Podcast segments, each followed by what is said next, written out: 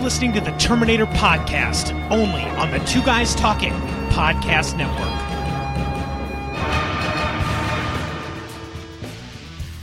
Two Guys Talking is an internet radio show providing you with entertainment, a sharing of viewpoints, and fun. Join us as we venture into the world of entertainment and discuss a variety of topics, from television shows, DVDs, feature films, and more. This week, Two Guys Talking Terminator 2 Judgment Day.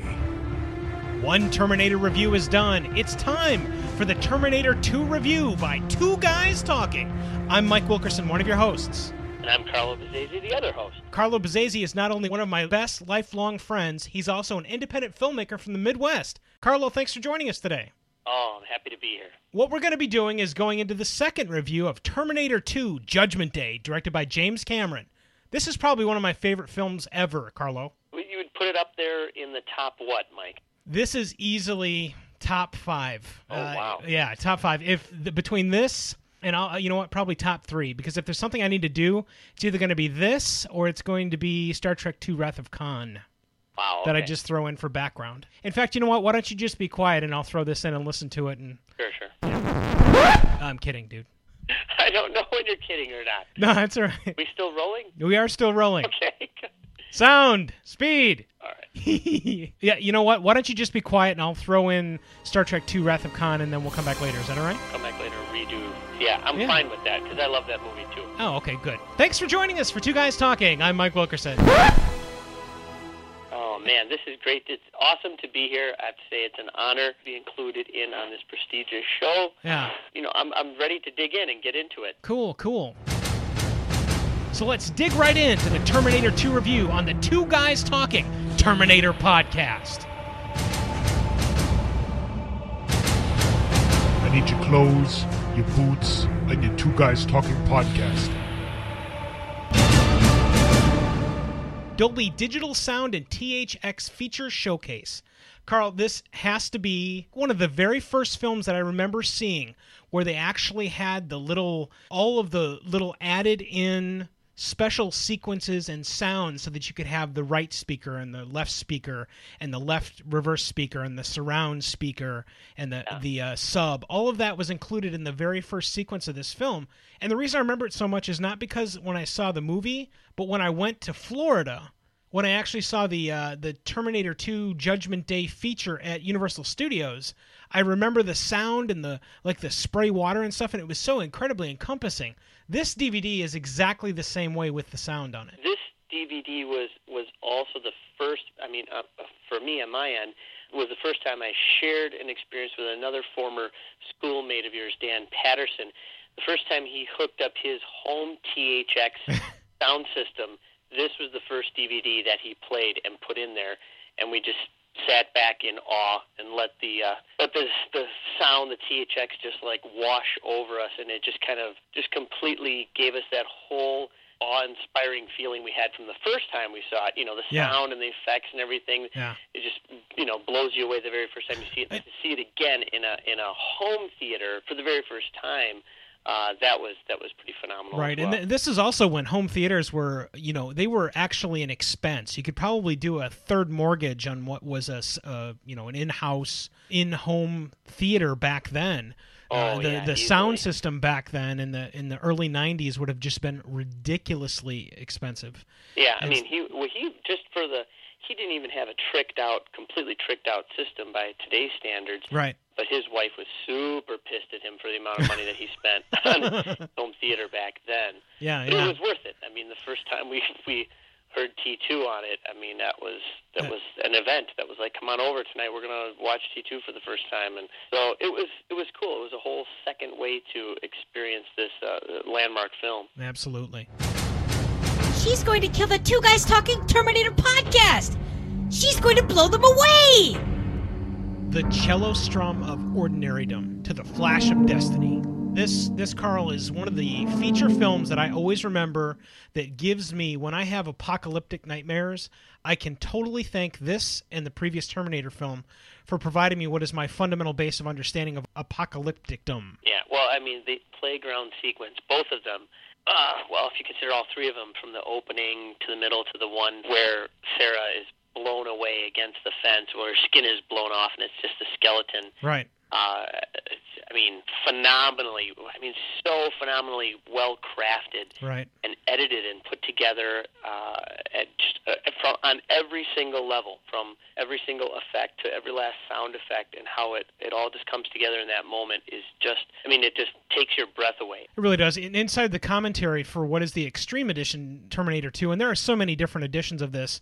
Uh, for the review, I just watched what is the regular Joe Guy version that you would have seen inside the theater. The, the reason I did that is because I think it might be cool to go back and do what is a smaller featurette and a review of what is the difference between what is the um, just the re- the theater release and then what kind of extra features you get inside of what is the Extreme Edition and the Yeah. Super Ironclad Edition and the Blue Jeans Edition and all the other all the other editions that are available Yeah. but what Cameron says inside of the Extreme Edition, inside the commentary, it really hits home to me. He remembers post-apocalyptic movies from the military that released of you know black and white towns that had been established outside the realm or on the periphery of what was the nuclear device being set off. And so this to me, this movie and Terminator and everything else, in fact Terminator 3 as well, are all that vision that they have of those movies back then. Those visions they have are these to me. Uh, yeah. They they represent, you know, if you were standing in the blast zone, you kn- you kind of know exactly what would happen because of what you see in, inside of Terminator 2.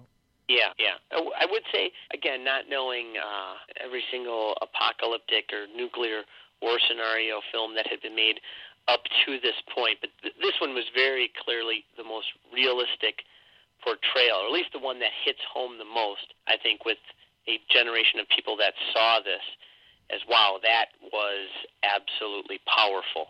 And what I think what another thing that uh, other than the, the special effects, because the, effects are so good that it's very similar to those black and white films that you've seen. Only now it's like red and orange because they've added the color.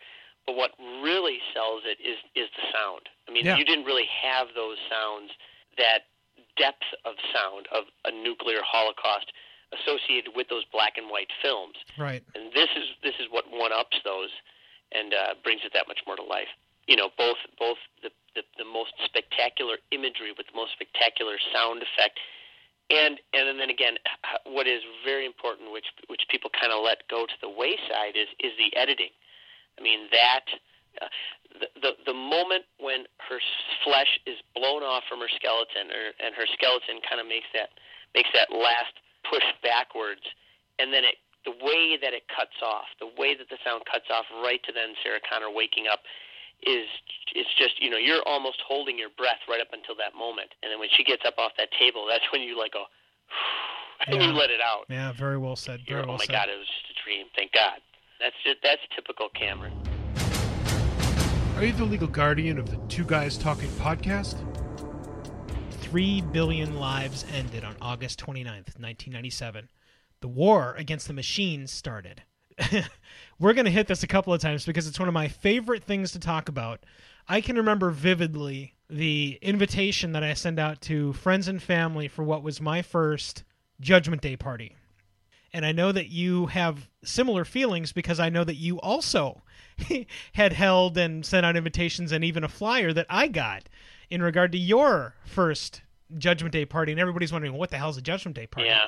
Well, it's the party that you have on August 29th. Now, granted, we can't have it at 2:14 a.m., but we can have a party on August 29th or the weekend that falls closest to August 29th so that you can have some friends over, you can watch some movies. And in fact, the first time I remember seeing the flyer that you sent me, it was eerily similar because like me, you were showing the movie on the side of a building Yeah. Which uh, which was really a lot of fun. We happened to be showing it inside the side of a gymnasium, so we had gotten one of those, and this was like when old school projectors were still old school and huge. Yeah. We were showing it inside of one of the local rec centers here in uh, Bridgeton, Missouri, and we just we took this hundred foot wall and we made the image as big as we could, so it was like twenty feet high by whatever the dimension sideways would be. and you talk about senses overload, man, just incredible, incredible. Yeah. Oh, yeah. Yeah. I mean, again, uh, movies that you know a movie that that wasn't as impactful as say Star Wars or whatnot, but it created again uh, another legion of fans, fans who were already you know uh, huge on the first Terminator film, right? But then it it it took those same fans, you know, invigorated them again, and then brought on a whole new whole new group of people. How many years were there between the first two films? A bunch. You had the first one that uh, was released in, in 84 and then the second that was introduced in 91. So yeah, a, so a there's bunch of a years. whole group of people that that were new to it. Probably a lot of people that had not even seen the first one. Right. Do really didn't have to. It's really great that you mentioned the audience bases as well because researching what we were going to do because 24 there is no 24 this year because of the uh, 2007 writers strike. And so we were wondering what in the hell are we going to do? Uh, the Sarah Connor Chronicles is coming up on Fox. In fact, we had a couple of podcasts that uh, emphasized that for what was our recent podcast contest. And so I I was searching and searching and searching for what we're going to do in the upcoming year because there's no 24. And out sprang something that just really speaks to me and always has spoken to me, which is the Terminator franchise. I, I definitely am a Star Trek fan, more so the uh, the TNG and the Deep Space Nine stuff than really anything. But I've always been a science fiction fan, and these films, all of these films, Terminator 1, 2, 3, and what I'm hoping is going to be the Sarah Connor Chronicles from Fox, really ignite a new flame in me in this interest. Because the Terminator, the Terminator 2 film in particular, e- even the Terminator 3 film in, in, in many cases, ignites zeal in me. And that's what the Two Guys Talking podcast is all about. Repeated escape attempts, and she stabbed me in the knee with a Two Guys Talking podcast several weeks ago. The grand effects man again, Stan Winston at the best point of his game. Few people will ever be mentioned in the awards listing of Stan Winston. There are very few. In fact, I know that you could probably list them all for us. The but the bottom line is that of course the previous movie was great. This one, however, was a literal evolutionary step not only for the magic of Stan Winston, but for the magic of uh, computer generated graphics. Yeah. Oh, for sure. I mean, Stan Winston. Um, there's his well, his relationship with Cameron. The two of them were able to take what they what they took with with special makeup effects and did. You know, both of them, both of their imaginations uh, together. What what they did and achieved was something that a lot of movies today don't uh, don't exactly quite get. The the maybe this is I don't know if this is the right word to use, but the amalgamation of using computer generated effects alongside makeup effects Right. and having them having them work together and, and try and be as seamless as, as possible. I mean, the, mo- the the best example that I've seen done of that in, in contemporary cinema is Lord of the Rings, in my opinion. The Lord of the Rings. Yeah, Lord of the Rings was great, as was. And this is uh, what gives me a lot of hope for the upcoming Iron Man, is because uh, Zathura. I don't know if you saw that movie or not. Did you see that movie? Uh, no. You need to see it because it was directed by Jon Favreau, who is also doing the new Iron Man film. Which I don't know if you've seen any trailers or input from that, but I, I yeah, I have seen he the trailer. he my friend gets it he understands that cgi is something that directors can definitely use to support their films but he also understands that there has to be real mechanical effects that marry in tandem uh, seamlessly is never a word I, I, I like to use but they need to marry in tandem with what you see on the screen Yeah. and he can definitely pull that off. In fact, he he's one of the only other directors I've seen that pulls it off. Again, I hate the word, but seamlessly.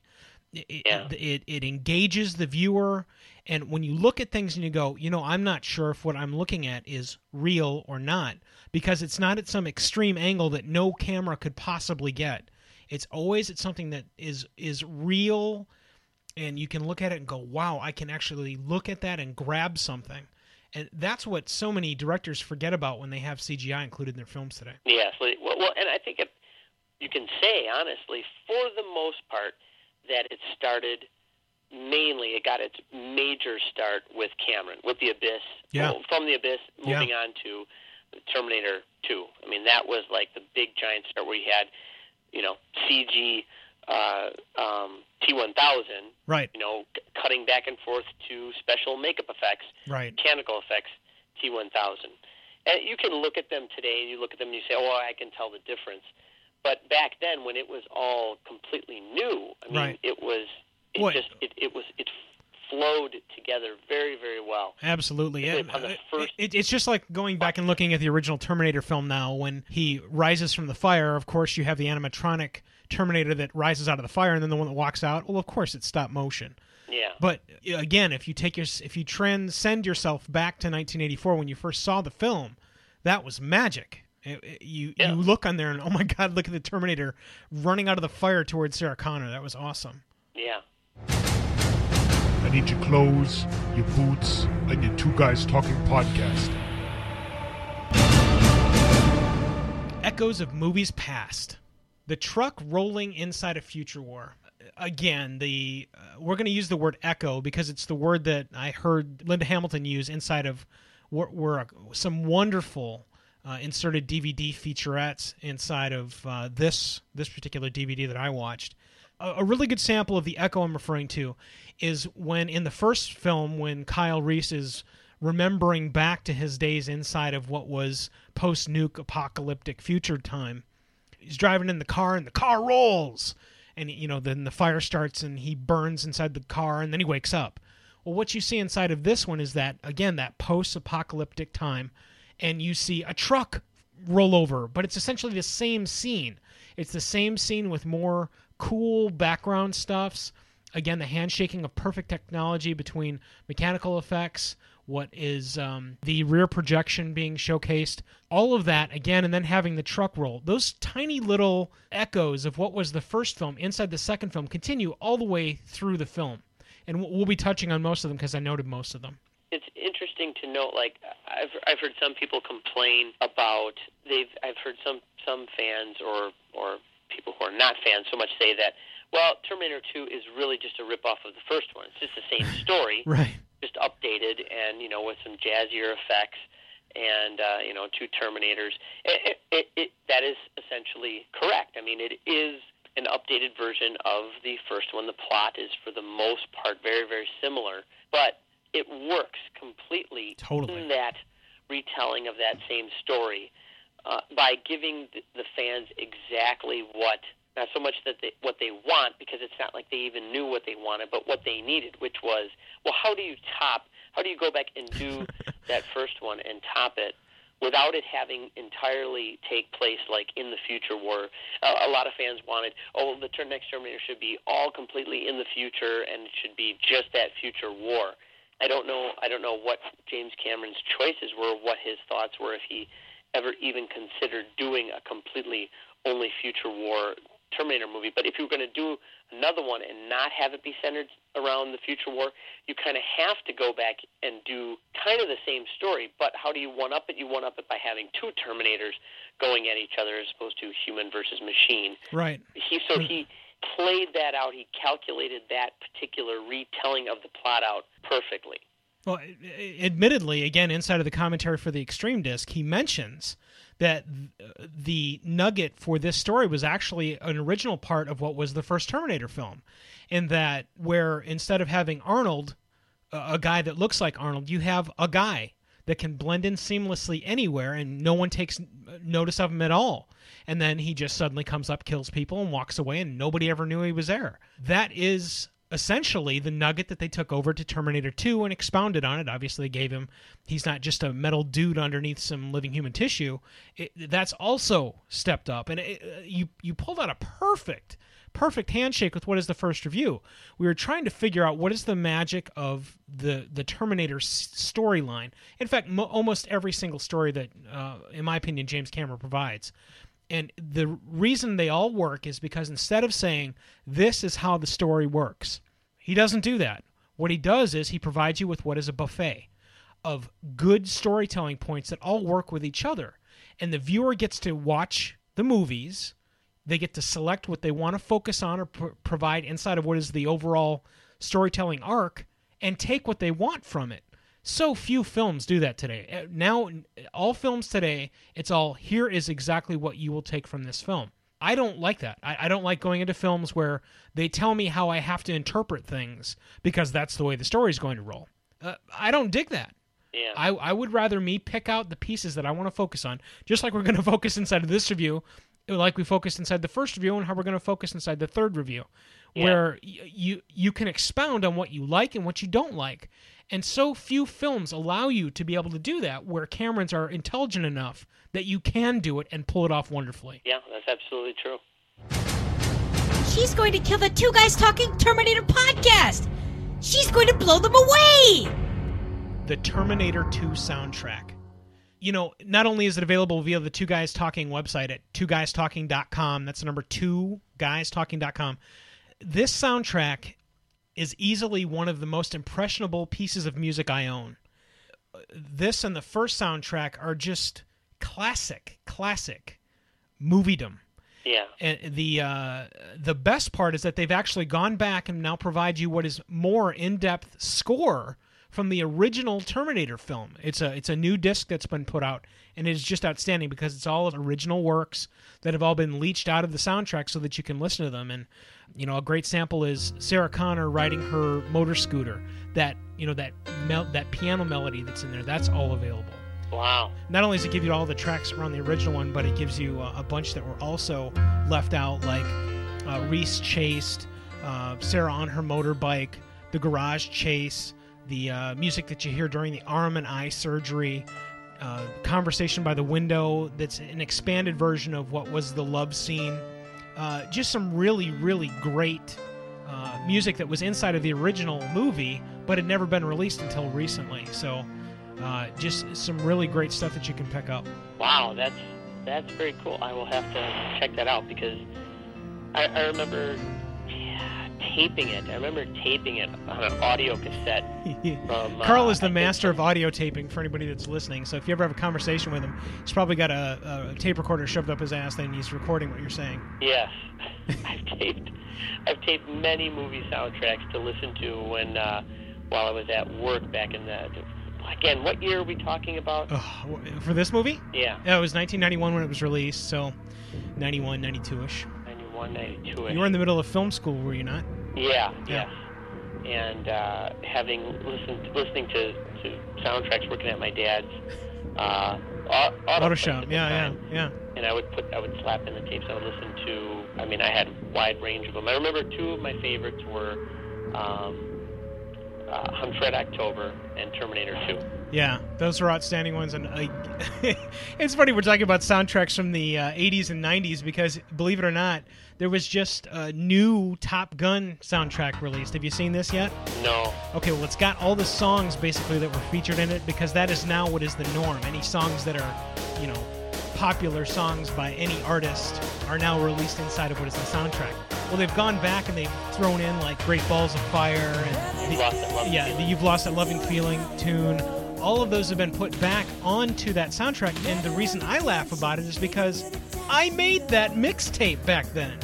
Yeah. I made the mixtape, and the only thing that was better about mine is that I actually put them in order. So, you know, there's the beginning of the movie with the Yeah. that song, and then there's a there's a whole bunch of other ones, and I put them in order instead of what they have now released, which is just kind of a jambalaya of of what you get to, to listen to during that entire thing. And it, it's uh, it's a very also a very cool DVD that we'll, we'll put on our website as well at twoguystalking.com. Uh, one more thing about the soundtrack and about the music, and I I assume that this is the same with many other fans and a lot of people. I think in the sci-fi culture is that to this day, to this day, I'm not I'm not joking. Like if I go over to to a buddy's house or whatever, and if I knock on the door, whenever I knock on the door, I'm going. I mean, it just it just comes it just comes out. You are going to laugh at this. In the first one, in the realm of us recording these, we just recorded the the original Two Guys Talking Terminator review last night for the original film, and inside of that, we we talk specifically about that because it's not only when you're knocking on a friend's door; it's when you pick up a mouse at your computer screen. Yeah, It's when you pick up the phone that Carl's speaking on. yeah. It's when you uh, slap your face and you're taking a shave in the morning. Yeah, it's just it's, you can't help. But You cannot help but do it. It's- That's right. It's just become uh, you know kind of like a part of just your yeah, life. Yeah, my my favorite mention, and of course we're going to mention here in the in the uh, second review, is uh, every time you get into your car, Carlo, I don't know what kind of car you now have, but when you get in there and play with the power locks, that's the best one. Oh, really? Cha cha cha cha cha. Yeah. I'll have to try that one. Yeah, very cool. but yeah, yeah. I mean, it's it's just another one small factor, and it's not about fanboyism and people who are obsessed with the movie. just it's just permeated the culture in that way. Pro- not everyone, but a good portion of people that have enjoyed. I mean, I mean, let's face it, the movie was a huge, giant box office smash. Juggernaut. In fact, most of our movie reviews that we talk about on the Two Guys Talking podcast network usually are, more often than not, uh, giant blockbusters of either the spring or summertime. And so, absolutely. I mean, we can talk about how Pirates has not only been really successful on our network, both of the movie reviews we have. In fact, we're considering going back and doing the first one because of the the popularity of what we have inside of just the second and third review. But the we usually do huge blockbusters that make tons and tons of money. This was the original corn combine of money. This this was the movie that uh, made that evolutionary step into what is oh my goddom in regard to money. Yeah, yeah. Well, also because was it not? Could be wrong, but at the time was it not the most expensive? It, it was. It was the uh, hundred million dollar movie. It was a hundred million dollar movie that they were never sure was going to pay off, and uh, that is so ironic because Cameron had a lot of problems getting the first one funded to the point where again inside the commentary he talks about needing to get the the two Whopper coupon so that he could get two Whoppers, eat one, and save one for the next day. Yeah. Uh, So yeah, they they really were down on the first one. They were never down on the second one. What they did have was pressure from above on how much money are we exactly going to give you, Mr. Cameron? And the answer, of course, became however much I need. Are you the legal guardian of the Two Guys Talking podcast? T2 marketing campaign. Sheer genius. Whenever I talk to people about marketing, either with their website or with some sort of advertising campaign, there's one thing I can always refer back to, and it's the Terminator 2 marketing scheme. The reason is absolutely simple and straightforward. They eked out a tiny bit of what is the film and eked out a little bit more, but they never showed hero shots from the film until, of course, the film opened. And then what they would do is they'd take little tiny bits, more of the story, not so much all of the hero shots, but little tiny bits of the story and add on to it after the film came out. And add on a little more, and add on a little more. And that is how I wish Hollywood would take movies because it instills a sense of anticipation. It makes you actually start to drool about what you're seeing rather than seeing all of the hero shots that you know you're going to see at least once inside of the movie when you get into one now. Yeah, yeah. I you know I'm not remembering. I mean, I I, I- remember trying to you know place myself back in the theater uh, when you when you see the trailers, and it was I don't I'm not exactly remembering what what they were. I mean, Right. other than just I remember being hugely excited about it. Well, and I'll tell you, that's what the uh, uh, up until now, until this last Sunday, which uh, we're recording this review uh, in mid. Today is the seventeenth of December, two thousand seven, and this last Sunday during what was football time, they had ongoing commercials for what is the series, and they're just starting to eke into a couple of hero shots. So they've adopted much of the same marketing scheme in general. Of course, it's a bunch of years later but they're not blowing their wad, so to speak. They're they're holding back some of that, but giving you what are small, intimate details about what is the John and Sarah Connor lore, which is exactly what they did with the Terminator 2 marketing scheme. They would give you little bits and hints that you kind of know something about, but there's something that's going to eke out inside of the movie here that you're going to see that's going to expound on that. Hence, not only do you have anticipation for the movie, but you now have instilled anticipation for what you're going to find out that completes the puzzle. Yeah. Again, that is lost on today's movies. Uh, it's kind of a regurgitated, here's 45 seconds of what you're going to see inside the movie. Oh, and by the way, here's our giant money shot so we can justify why we need to spend the money we are. Yeah. That uh, that makes me insane. It ruins movies for me. Yeah, well, yeah, there's definitely there has been incredibly poor marketing schemes, and there's been genius marketing schemes. I'm gonna I'm gonna just sidetrack for just one second and talk about how absolutely pumped I was for Star Trek Five right? Was that Yeah. that was the one with uh, God? Yes, that's taking Enterprise to God. Yes. Yeah, and that one, I think, as most sci-fi fans will will recognize, that the trailer, you know, far outclassed the movie itself. I don't think there's anybody. Uh, in fact, that's a great first call to our listeners. If there's anybody in our listening audience that disagrees that uh, Star Trek Five actually was uh, a really memorable piece of cinema, be sure to contact us via our website. You can go to two guys twoguystalking.com. That's the number two guys guystalking.com, and click on the contact icon, which will take you to the web form to contact us here at Two Guys Talking. It's also a perfect time to jump into our first break during the Two Guys Talking Terminator 2 review during the Two Guys Talking Terminator podcast. You're listening to the Terminator podcast only on the Two Guys Talking podcast network.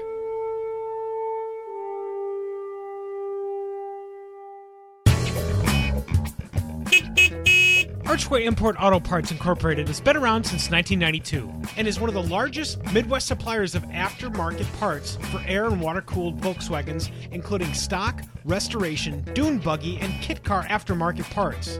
In addition, they also have an extensive inventory of used air cooled parts, a complete in house machine shop, and service repair and restoration services. The best part about doing business with Archway Import Auto Parts is that all of their employees own, drive, repair, and enjoy their own Volkswagen automobiles. With a combined 73 years of Volkswagen commitment, their sales and machine shop is extremely knowledgeable about just about everything VW. They pride themselves on being able to help the customers with any problems and questions. Archway Import Auto Parts has and will always put the customer first. Their goal is for all of their customers to enjoy their Volkswagens just like they do. So whether you need a part or simply have a question about a specific part or installation problem, please give them a call. Contact Archway Import Auto Parts Incorporated by dialing 314 638 7700, or you can also visit their website online at archwayauto.com. That's Archway Import Auto Parts Incorporated, supplier of aftermarket parts for stock and performance Volkswagen automobiles.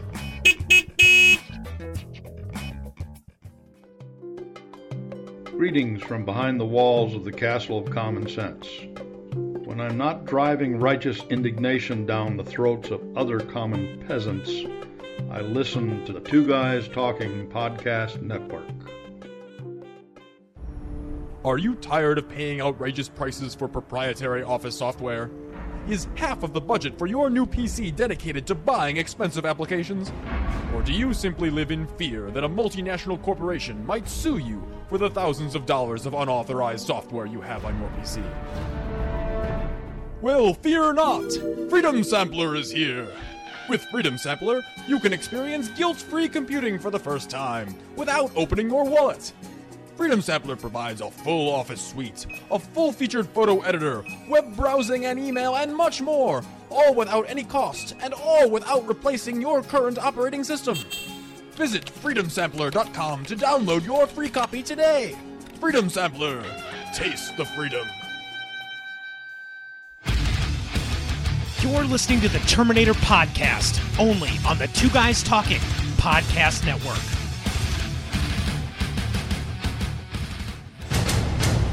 I need your clothes, your boots, and your two guys talking podcast.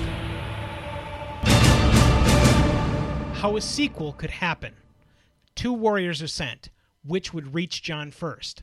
Two Terminators actually becomes three, with the Protector also being a Terminator. This is where, and it's funny that you mentioned the complaint of this is basically the first movie rehashed because I have to tell you that I I wish I could have that discussion with somebody. In fact, I hope one of our listeners chimes in and says that this movie is the same as the first one because I have to totally disagree.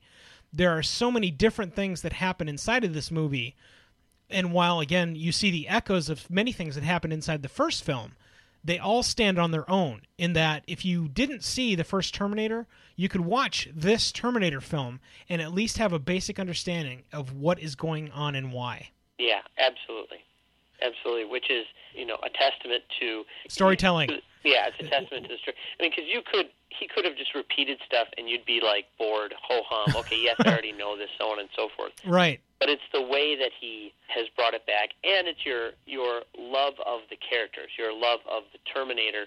Well, Schwarzenegger as the Terminator, and the chance he took, probably not a huge chance, but it, the chance he took on the fans accepting Arnold as the good Terminator Right. and being somewhat, you know, kind of jokey. I mean, there's, you know, a lot of comedy moments Levity. in yeah. this film Yeah, yeah. had no place in the first film. Right. But I think part of that is is adapting to what Schwarzenegger had become at that time. His personality kind of became larger than life, larger than some of his characters. He he he was no longer an actor; he was Schwarzenegger. So to to kind of fuse those two things together, to take the Terminator and bring him up to speed with Arnold's, you know, his one-liners and his, you know, the the the, the fun that everyone has with the Arnold Schwarzenegger action hero Right. to to combine those and make it successful, it, it could have been an absolute disaster. The fans could have rebelled. The fans could have hated it and said, "What have you done to our Terminator? What have you done to Arnold? This movie is nothing but a joke now." And blah blah blah blah blah. Eh, But they didn't. I, I don't ever remember hearing that being said once about the film. No, and I don't either. That I think is because Schwarzenegger and people's love for Schwarzenegger, but then also he gave people the seriousness of the Terminator with Robert Patrick. So you still could cling to the totally evil, totally hell bent killing machine Terminator that was Robert Patrick and that was Schwarzenegger in the first film. So he gives you that and then gives you on top of that all the fun stuff that you love about Schwarzenegger Yeah, up to yeah. this point. She's going to kill the Two Guys Talking Terminator podcast. She's going to blow them away. Another echo. Arnold arriving. You know, I want to see somebody have the same, almost the same physique, a, a whole bunch of years later, arriving naked on set. That's uh, that's really interesting. Yeah. Not only does Arnold have the self control and the discipline to have what is a jacked body when uh, when he arrives inside of this movie so many years later, kind of rolls into what I listed as an idea makers thing inside of uh, the, my notes here, and it's the sphere of influence as Arnold arrives. You take what is basically some lightning effects and uh, you know an old school Star Trek dissolve effect from the first film, and you turn that into something completely organic inside of the second film, where not only does he arrive, but he has arrived in an orb that then, you know, again dissolves. But what you see is this hole out of time that has been burned, so that when you arrive, if there happened to be a wall there at that time, it's okay because the the ball of energy will dissolve all of that and you'll arrive safely Yeah. taking those little tiny details that of course they couldn't possibly manufacture back in the first film not because they were impossible but because they couldn't be told and keep the budget to where it needed to be back then Yeah. but adding in those little details and you know making the the knobs that appear shiny inside of this second film paid off for Cameron in spades Oh yeah, yeah, absolutely. Again, another. I mean, him getting a chance to live out a lot of the things that he had wanted to do with the first film. Now he kind of has. He had the money and the power, the clout, right to be able to say, okay, now I can finally do a lot of this stuff. And again, I love so so much of the feature stuff that's on this disc, including particularly what is a sickeningly tasty gallery of photos from everything from you know just people taking pictures on the set to what is some of the original concept art, not only from the original Terminator but from Terminator 2, where Cameron himself, who for those that don't know, a very accomplished artist, he he has the brain of an artist, literally, that also has the skills to go and direct and push what is his vision, not only through, but as a showcase of what he is thinking. And uh, again, so few directors can do that nowadays. Yeah, I mean, the biggest one, the biggest completely opposite. Again, this is my opinion on it, but you know what Cameron did. Cameron got to a point with Terminator 2. He said, "Okay, now I got the money, the clout, and the the the, the wherewithal to be able to pull off a lot of the effects that I wanted to do uh, before, but I couldn't. I'm going to do it, and he does it successful. The opposite of that, again, just my opinion, is George Lucas.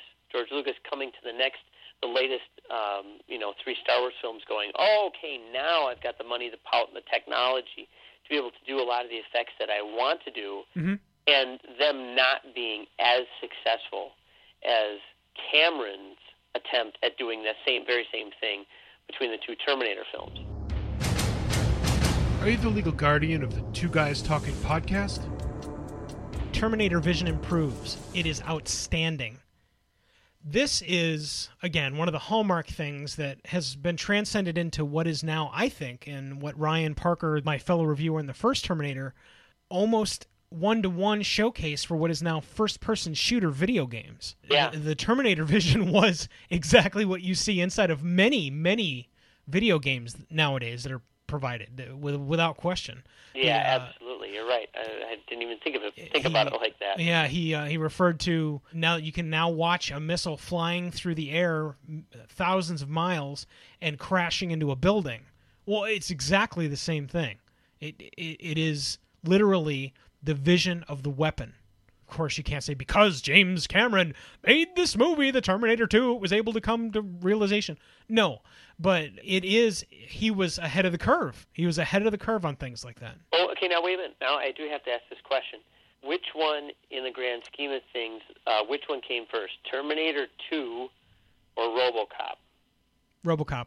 The RoboCop did have a lot of that first-person shooter-esque stuff going on with with himself, so that one definitely has to be credited too with um, with, with, with pushing that out there Yeah, for sure. yeah, which is uh, yet another film that I would love to review here on the Two Guys Talking podcast. That is one of my all-time favorite movies. In fact, it's probably in that top five as well. Where if I just need something to listen to instead of, and it's always been that way with me. Instead of music, I'll often just throw in a DVD that's playing behind me while I'm working. Uh, it's just, it's one of those things that I've been doing since I was a kid. Yeah, I mean that that's well. Not only is that a good way to just completely have the film super saturated inside you, but you definitely just definitely have an appreciation for it. A lot of people that have said to me in the past, "Well, how can you watch a movie so many times over and over again? What I don't get it. What what is it about?" It, well, you know, it's it's like if you know, for people who like it, it's like listening. How can you listen to the same piece of music over and over and over again? right, You know, right. it's the exact same thing. You know, it's just you find new stuff in it, new nuances here and there, things you didn't see before. the cadence the cadence that you you can draw from what is films in general uh, a really great sample is the advertisement that we've made for the this series of podcasts as well as the Sarah Connor Chronicles. The cadence of this of the Reese speak that I used. Listen to this podcast if you want to live. It, it's all the cadence. It is exactly as he said it, and I wouldn't know that unless I listen to it so many times. Yeah. Where you can just jump right into the same cadence of Listen to this podcast if you want to live. it, it's the same thing except that we're changing out the words. Yeah. And the uh, the the quality and the validity and the fun that's developed inside of that transforms when you have that cadence. If it was just me uh, providing you the same stuff but without the cadence and the screaming, it wouldn't be nearly as entertaining. Yeah, yeah, exactly. Repeated escape attempts, and she stabbed me in the knee with a Two Guys Talking podcast several weeks ago. Ass kicking sequence number one. Something to remember. Tickling the same humor element, but able to be fantastic but realistic at the same time. Uh, You you alluded to this previously, and we're going to hit it a couple times because there's at least I don't know, probably five or six different what would amount to funny events. It's not that they're funny, funny, haha. It's funny that you're seeing it happen. But Cameron's able to keep all of that laughing kind of enveloped the bar the bar scene here is a great sample where you know Arnold's kicking ass all over the place, throwing people through windows and stabbing the guy through the back of the shoulder into the pool table. Someone's uh, you know smashing a stick over Arnold's head.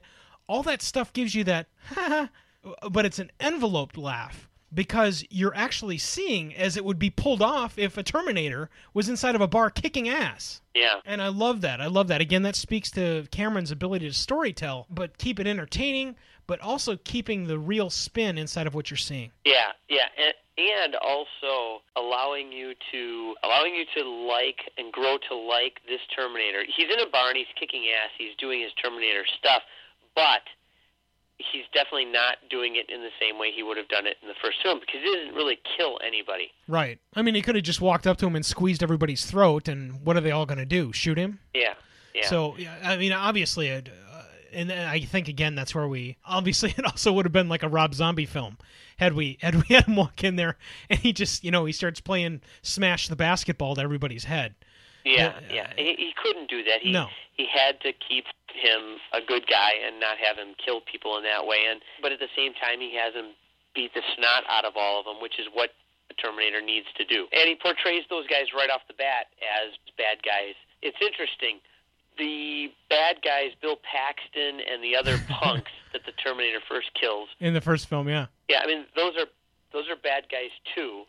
But you know, Arnold is just as bad because he punches his fist and tears out the guy's heart or whatever. Right. But here he doesn't do that. Here he kind of gives these guys, these bad dudes. When he tells them what he wants too. Yeah, yeah. So uh, th- that also is another echo to the first film, where he walks up to Bill Paxton and the other alien manhunter guy in the first film and tells him, you know, your clothes, give them to me. Well, he does the same thing inside of this film. So again, that's another one of those echoes that uh, really is just all the way through the film. Need your clothes, your boots, and your two guys talking podcast. Sawed off takeaway and glasses collection. Inside the commentary, Cameron refers to the fight that there was inside of the the sound mixing and the editing suite in regard to inserting bad to the bone inside of this scene. And I don't have a problem with it. it again, it, it wafts on that fence of kind of being the enveloped funny to being the kind of awesome because that is an awesome song. You know, you you walk out of a room and suddenly that song starts to play and you feel badass. There's no doubt about it Yeah. but the the uh, the uh, the takeaway of the sawed-off shotgun and then the grabbing of the glasses is again it's the uh, it's the little cherry on top of the sundae of that scene and i love that i love that you can you can be smiling in the middle of what is this very serious film Yeah, yeah, and that, I think that was a gamble. I mean, I very think much so yeah yeah There was Very well moments said. where I, I I don't know if Cameron consciously thought about that in that way, but again, I mean, there there could have been an outrage. There could have been an outpouring of, "What are you doing to our Terminator?" right She's going to kill the Two Guys Talking Terminator podcast. She's going to blow them away. First time we hear a shotgun, which is actually many more weapons than just one shotgun. Again, inside the commentary, and- I have to tell you, the Extreme Edition DVD is something you just need to sit and listen to.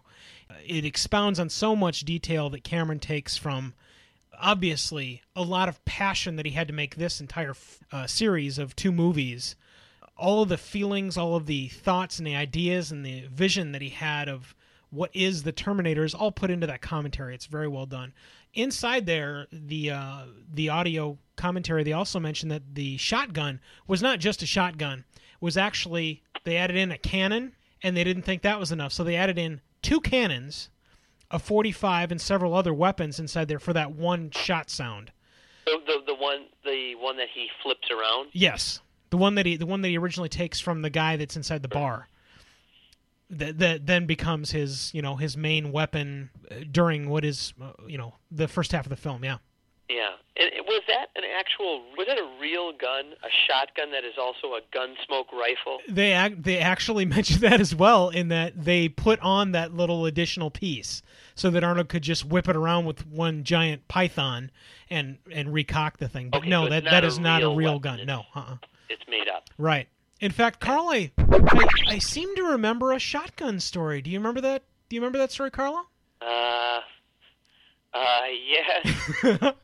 is that something you want to share with the two guys Wait, talking wait. audience or not? Think back to me. Uh, Water- You, you might have wa- to remind me a little bit. Sure. I do remember. Water- Yeah, I mean, there's water many jugs- times where I've. Sure. Water jugs in the country. Wait, say it again. Water jugs in the country. Uh, was this at uh, Jack Daly's house? it was at Jack Daly's house. yeah, that's right. Unless you have a whole bunch of other armed teenage friends that I'm not aware of. No, Jack was the main main source of armament and and gun shooting mayhem as a kid, which every every boy needs to have a friend who has guns, and you go to their place and you shoot guns, and you hopefully don't kill yourself or kill shoot off a limb or something like that. We were lucky. Yes, we were we were very lucky, and that was very entertaining, and I appreciate you sharing that with all of us.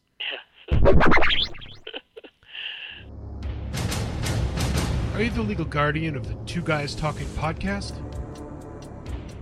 Second Warrior Disclosure.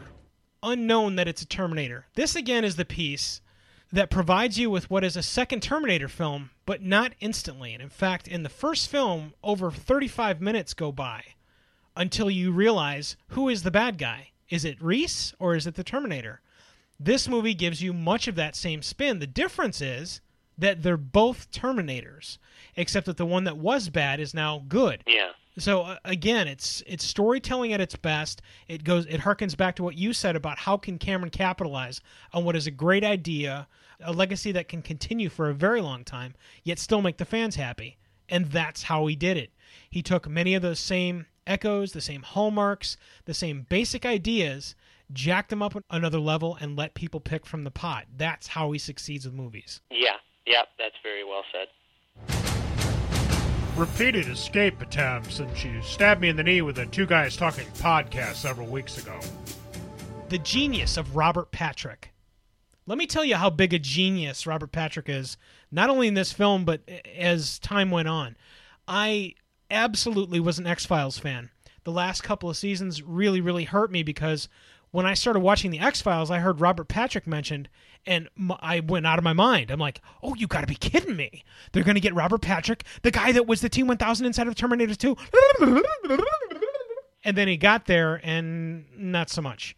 John Doggett was a character I very much wanted to love, and didn't. But I'll tell you what, he aced this role inside of T2, providing what is basically a human Terminator Hawk you look at him and you go, that dude is, is looking for somebody to kill. Yeah. And he just he pulled it off, and he did the same thing that Arnold did inside the first Terminator, where everyone thinks, "Oh, Arnold doesn't act; he was a Terminator." Uh, au contraire, being a Terminator is not just standing stiff and holding out a gun and blowing shit up. There's a whole lot more to being a Terminator that Arnold never got credit for in the first film. And Robert Patrick took the basic gist of what was seen inside the first Terminator film and made something completely new with this new T1000 Terminator. And it is spectacular. Yeah, I mean, he could have it could have fallen on his face. I mean, that's brilliant casting and brilliant acting on Robert Patrick's part. I mean, how do you take a guy who is most certainly not Arnold Schwarzenegger, a guy who's not of that build, and make him be uh, feared and feared by the guy that is that huge and that big? Right. Admittedly, so too. In, inside the first Revelation scene with John, the, I mean, that is one of the the giant hallmarks. He's more advanced. He he does more things than I can do. Blah blah blah blah blah blah. All the tech jargon, and so admittedly, he is better. There, there's no doubt about it. So he pulled that off. He pulled it off just perfectly with the, the intensity and the ferocity that was that was needed to make that happen. Again, a, a, a, a moment or a, an actor, an aspect to the film that could have just made the whole thing collapse like a house of cards, if not done perfectly. I need your clothes, your boots, and your Two Guys Talking podcast. John's stepmom, Janelle, is Vasquez from Aliens. Vasquez, have you ever been mistaken for a man? No. Have you? Another hallmark of James Cameron's films is that he loves to use actors that have paid off for him before. And this movie is no exception. You have Vasquez from Aliens jumping in as John's stepmom, Janelle, who eventually has a couple of really great scenes before she's killed. Yeah, yeah. In fact, her scene with uh, Todd is definitely is one that stands out in my head. Her interactions with Todd and Todd, her coming in and saying, complaining to him about Edward Furlong. Get off Todd your going- ass! Okay already. Yeah, yeah. He, he, well, it's even better. First, he goes, "Honey, move." Standing in front of the TV, she's complaining, talking about this family problem. He tells her, "Honey, move," and then, "All right, all right. What do you want?" It's just classic. and then uh, leading all the way up to him being killed, painting him, putting, making him a character. Okay, so he's his stepdad or whatever he is. Okay, so you're supposed to kind of okay, well, this is this dude's guardians, but then it turns out to be he's such a deadbeat dad that you love it when Vasquez just impales him. I don't know why I can't use her name. We nobody we can't we can never use her real name, whatever that actress' name is. It'll always be Vasquez to us yeah. Splitting his head in half with uh, with her arm is just great. Again, another another well played scene by uh, uh, a James Cameron staple, one of his his actors, his favorite actors to work with. She's going to kill the Two Guys Talking Terminator podcast. She's going to blow them away. the transformation of Sarah Connor, who is now a more chiseled specimen than she was in the previous film. For those of you that have already listened to the first Two Guys Talking Terminator podcast reviewing the original Terminator film, you'll note that my wife has Sarah Connor's body from the first Terminator film. Ooh la la. And, and so, not so strangely, inside of this one, she's not only transformed what is her character inside this film, but she's transformed her body into what is one of the leanest, meanest fighting machines ever for a film. Because I mean, uh, ultimately, she has to become a Terminator herself. Repeated escape attempts, and she stabbed me in the knee with a Two Guys Talking podcast several weeks ago. Enter Dr. Silberman, stage right, leading interns on rounds. You know, Dr. Silberman, this is something we're going to get to later on, but I think it's something we should showcase now. Was he really that big an asshole?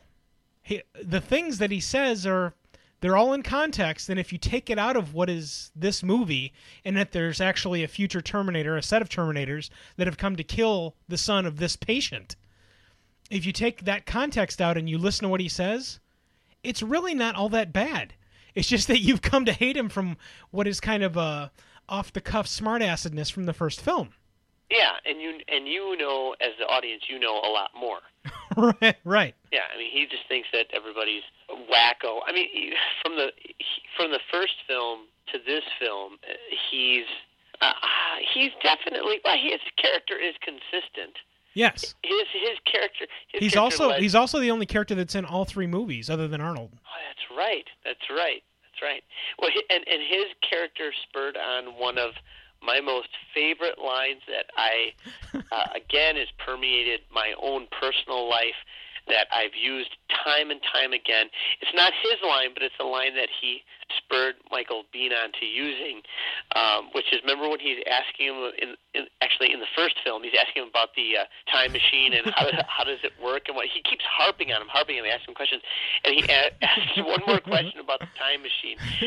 Michael Biehn just goes off and goes, "I didn't build the fucking thing," and I just I use that all the time in my life.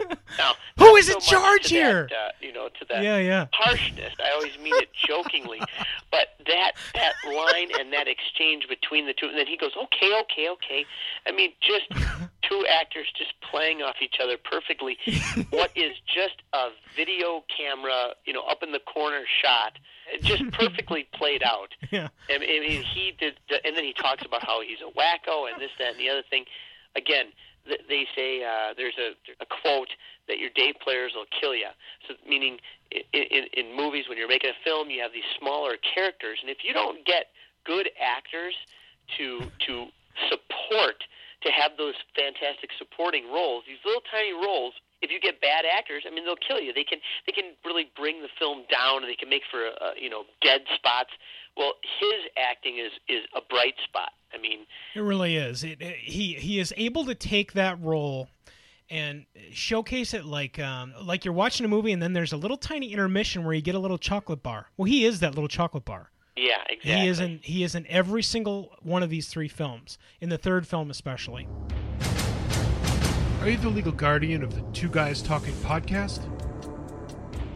Oh, good. The cops have arrived at John's step parents' place. This again is just a showcase of Robert Patrick's acting skills, and actually inside of the commentary of another disc that has a, a cacophony of different people that were involved in the film, both actors and special effects and directors alike. Uh, he mentions that it was, as Carl said, very important for while he is a main character as a cop, he is one of those little characters. And so when he is a cop, he has to make sense in that he's a cop and he'll act cop like, which he pulls off. He pulls off wonderfully. Yeah, yeah. The the uh, another small moment of mine that's that's favorite. It means nothing and it's of no consequence really. Is just the way he says, "Zara, I think I think he went to the Galleria." The Galleria?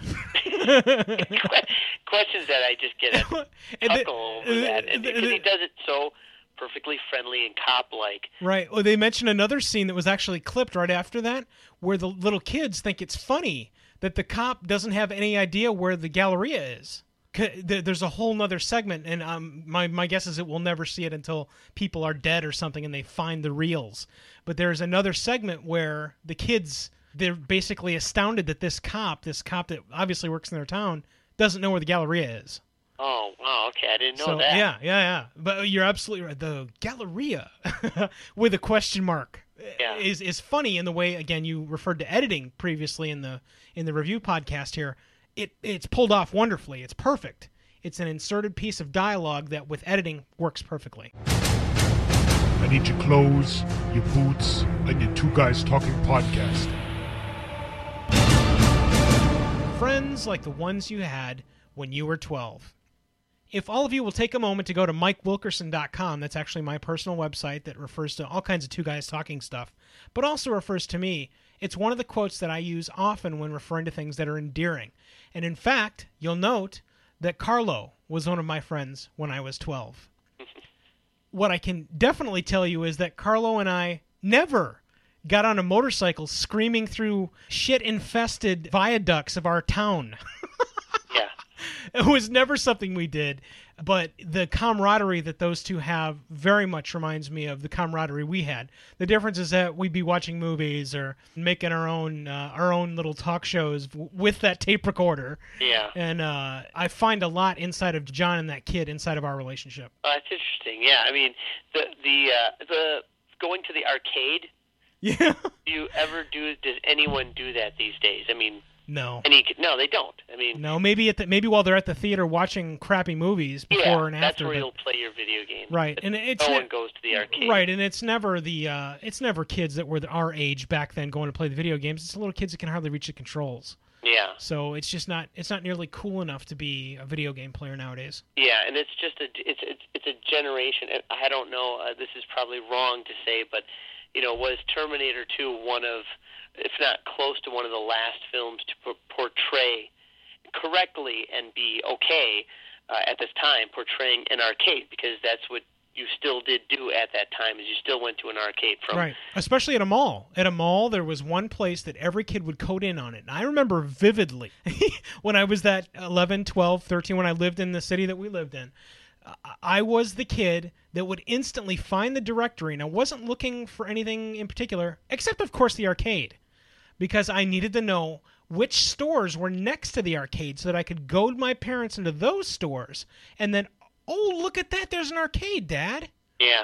So, yeah, I, I remember that vividly. And sadly, the times have changed where kids just can't go to an arcade in a mall anymore. Yeah, it's, it's Whether it's the, uh, and this is something we're gonna we're gonna talk about more later on in the podcast, but the whether it's the public shootings that now go on inside of malls, as we had just a couple of weeks ago, or random shootings that apparently happen for no reason. Things have changed vividly, and this film was kind of a hallmark for that going on because we see that in this film. In fact, that's another great call to the listeners. We'd like to hear from you. What was your favorite mall or arcade video game? Let us know by accessing our website at twoguystalking.com. That's the number two, guystalking.com. Click on the contact button, fill out the quick web form, and let us know what you think. She's going to kill the Two Guys Talking Terminator podcast. She's going to blow them away. I feel much better now. Sarah's crazy review session. I feel much better. I oh, I love that because again, it's one of those fence walking handholds that everyone in the audience appreciates because they know that there is a killing machine that's going to enter the scene sometime in this movie. But her entire lucid explanation of not only what what she knows, but of what's going to happen in the future that she absolutely believes in 100% falls on literal deaf ears when she tells it to Dr. Silberman. I need your clothes, your boots, and your two guys talking podcast. Anybody not wearing 2 million sunblock is going to have a real bad day. Get it? Uh, uh, again, it's it's one of those things. I imagine that conversation happening between you and I in reference to to something else that's going on in our lives as kind of a joke. The difference is that she's not kidding. yeah. Again, you just don't see that in modern day cinema. You you don't. Think of the last 5 films that you have seen and what stands out as one of those impact moments that you can quote off. What what do you have? Uh, well, okay, I can I can give you one. I can Okay. give you one. I just saw Let's have it. Uh, No Country for Old Men, Okay. and this is a memorable quote. And again, you got to you have to chalk it up to. It doesn't happen often. It only happens when you have great filmmakers Right. like Cameron or the Coen brothers there's a scene where Tommy Lee Jones and the other sheriff, our uh, deputy, are looking over uh, a bad crime scene of a, dr- a drug deal gone bad, bunch of dead bodies strewn all over the place. Yeah. The the real villain is still alive and in town and and hunting uh, for another guy that was at the crime scene, and so the sheriff says to Tommy Lee Jones, the deputy sheriff says to Tommy Lee Jones, "It looks like we got a mess here, sheriff." And then Tommy Lee Jones says, "Well, if we don't, it'll do until the mess arrives."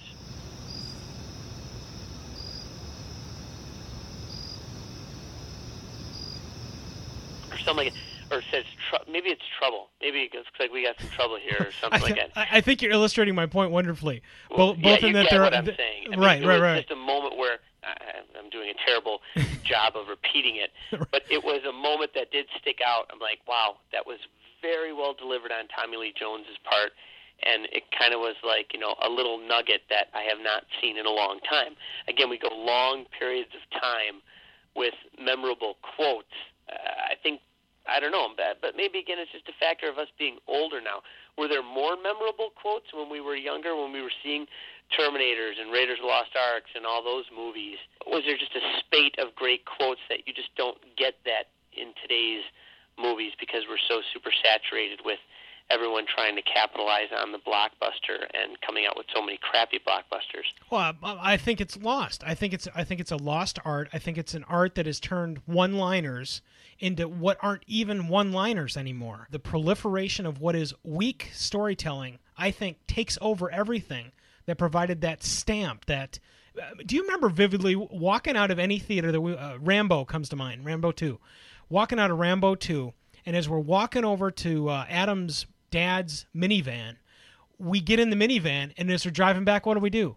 We start spouting through the entire Rambo 2, all the scenes where there's carnage and whatever, yo, whatever he was saying inside of that movie. Just repeating it. Yeah. We don't. When, have you done that at all? And I I know it's not. It's because you're now driving yourself rather than being driven by Adam's mom or dad. But it- Yeah, not as it- much No, for sure. No, I mean, yeah, absolutely I mean, not. just a different landscape. Die Hard. Yeah, You know, look at Die Hard. Look at uh, look at Predator. yeah. You know, Predator, another film that you, my dad, and I went and saw. That, Yeah. You know, just uh, Hallmark isn't the right word for them, but they were definitely imprints.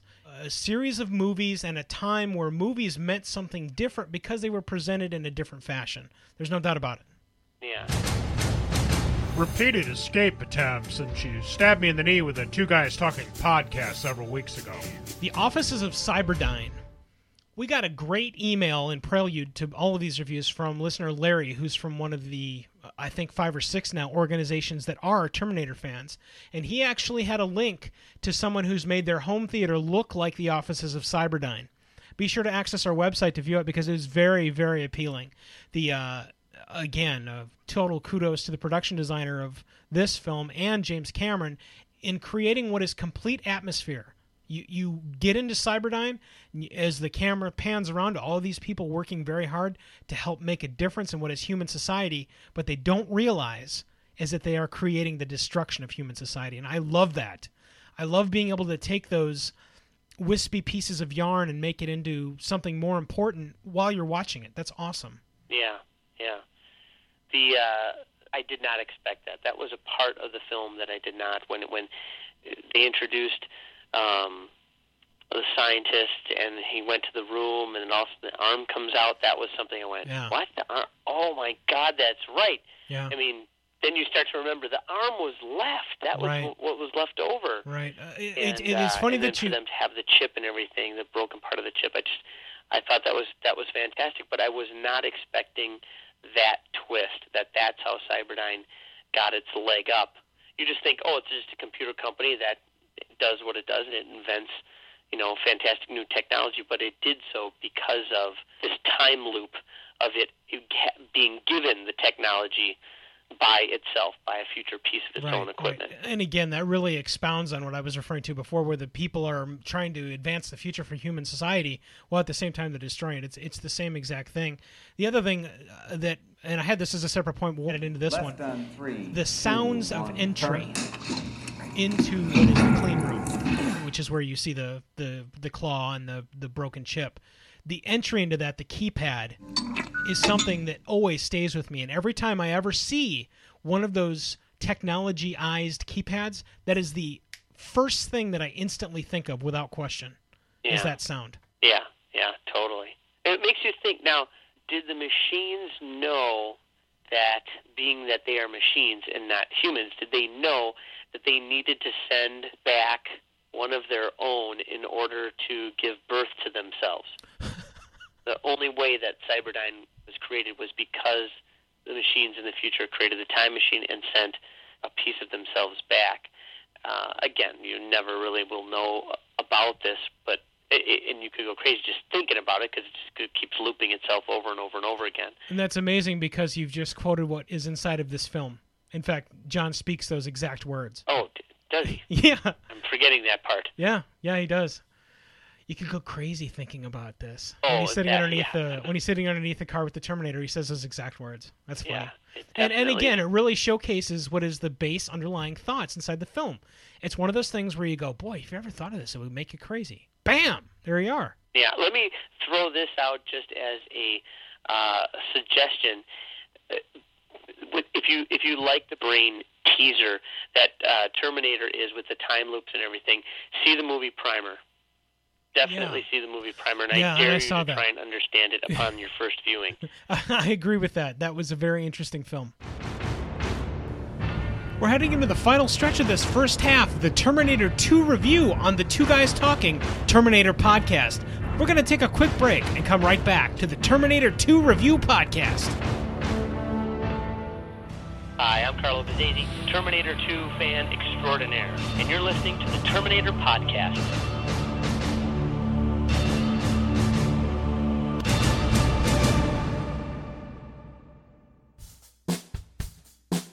Buchheit Supply Incorporated has been serving the St. Louis area since 1997. It truly is the one stop shop for your landscape, masonry, veneer, and snow removal needs.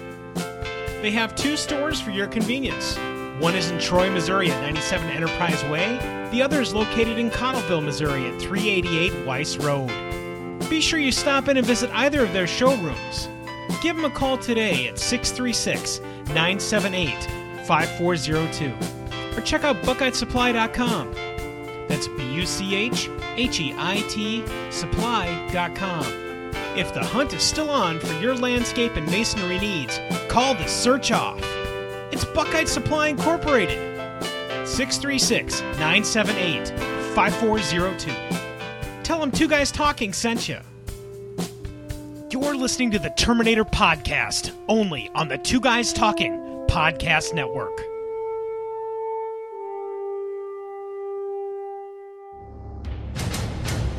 Are you the legal guardian of the Two Guys Talking podcast? The irony of playing Missile Command. For any of you that are too young, or those of you that don't remember Missile Command, it's now time to get on Google and go play some Missile Command because it easily is one of the best games of the 80s, bar none.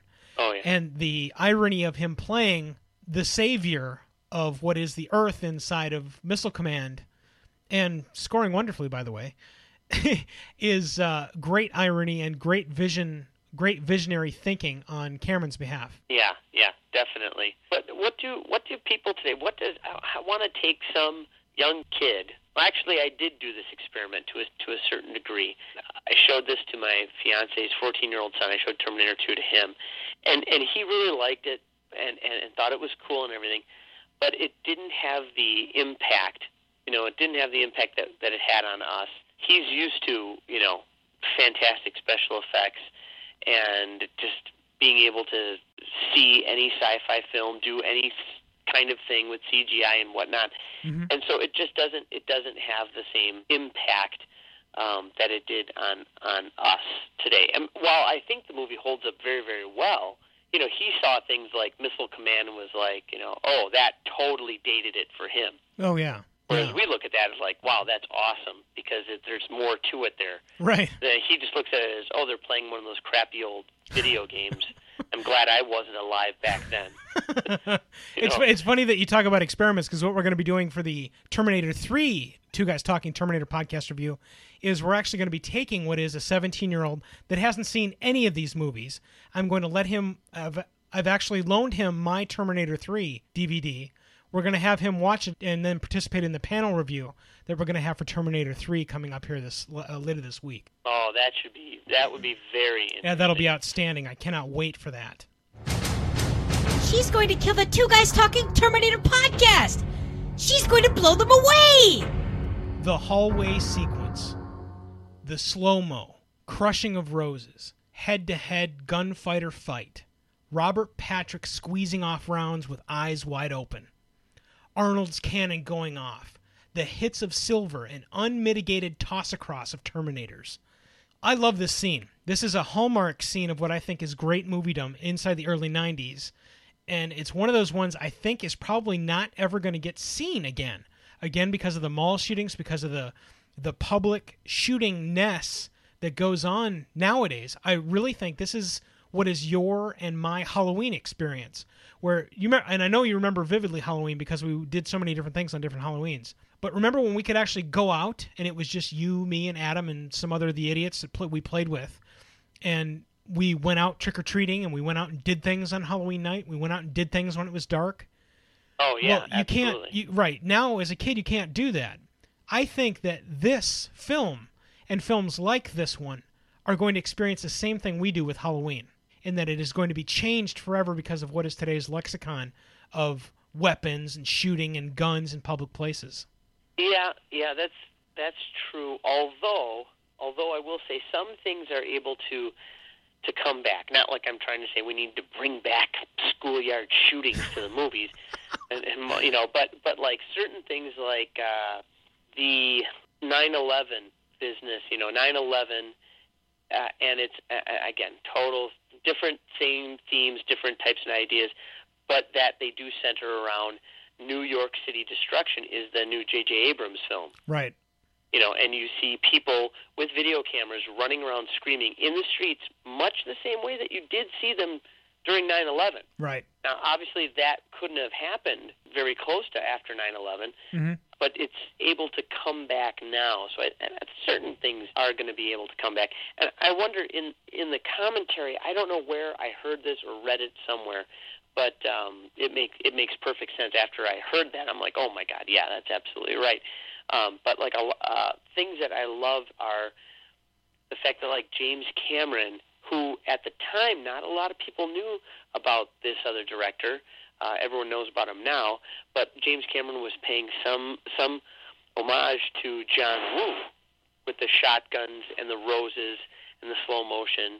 Um, I, I think I read that somewhere that he had seen some of John Woo's films and was putting Sure, a little yeah. bit of that in there just just for uh, his own personal homage to him. And now John Woo is very well known Yeah. United States and stateside. Yeah. But those kinds of little trivia bits I, I loved about that particular hallway scene. A great many thanks to everybody that's downloaded the Two Guys Talking Terminator podcast, the review of the Terminator from 1984. We've gotten a lot of feedback in regard to file size, and so we're going to cut this review into two pieces. You've just finished the first piece of the Two Guys Talking Terminator 2 feature film review with myself and Carlo Bazzesi reviewing Terminator 2 from 1991. Be sure to download the second part that you can clearly find at TerminatorPodcast.com. You can also reach it via the Two Guys Talking podcast network page at twoguystalking.com. That's the number two, guystalking.com. Thanks for listening to the first half of the Terminator 2 feature film review on the Terminator podcast, only from Two Guys Talking.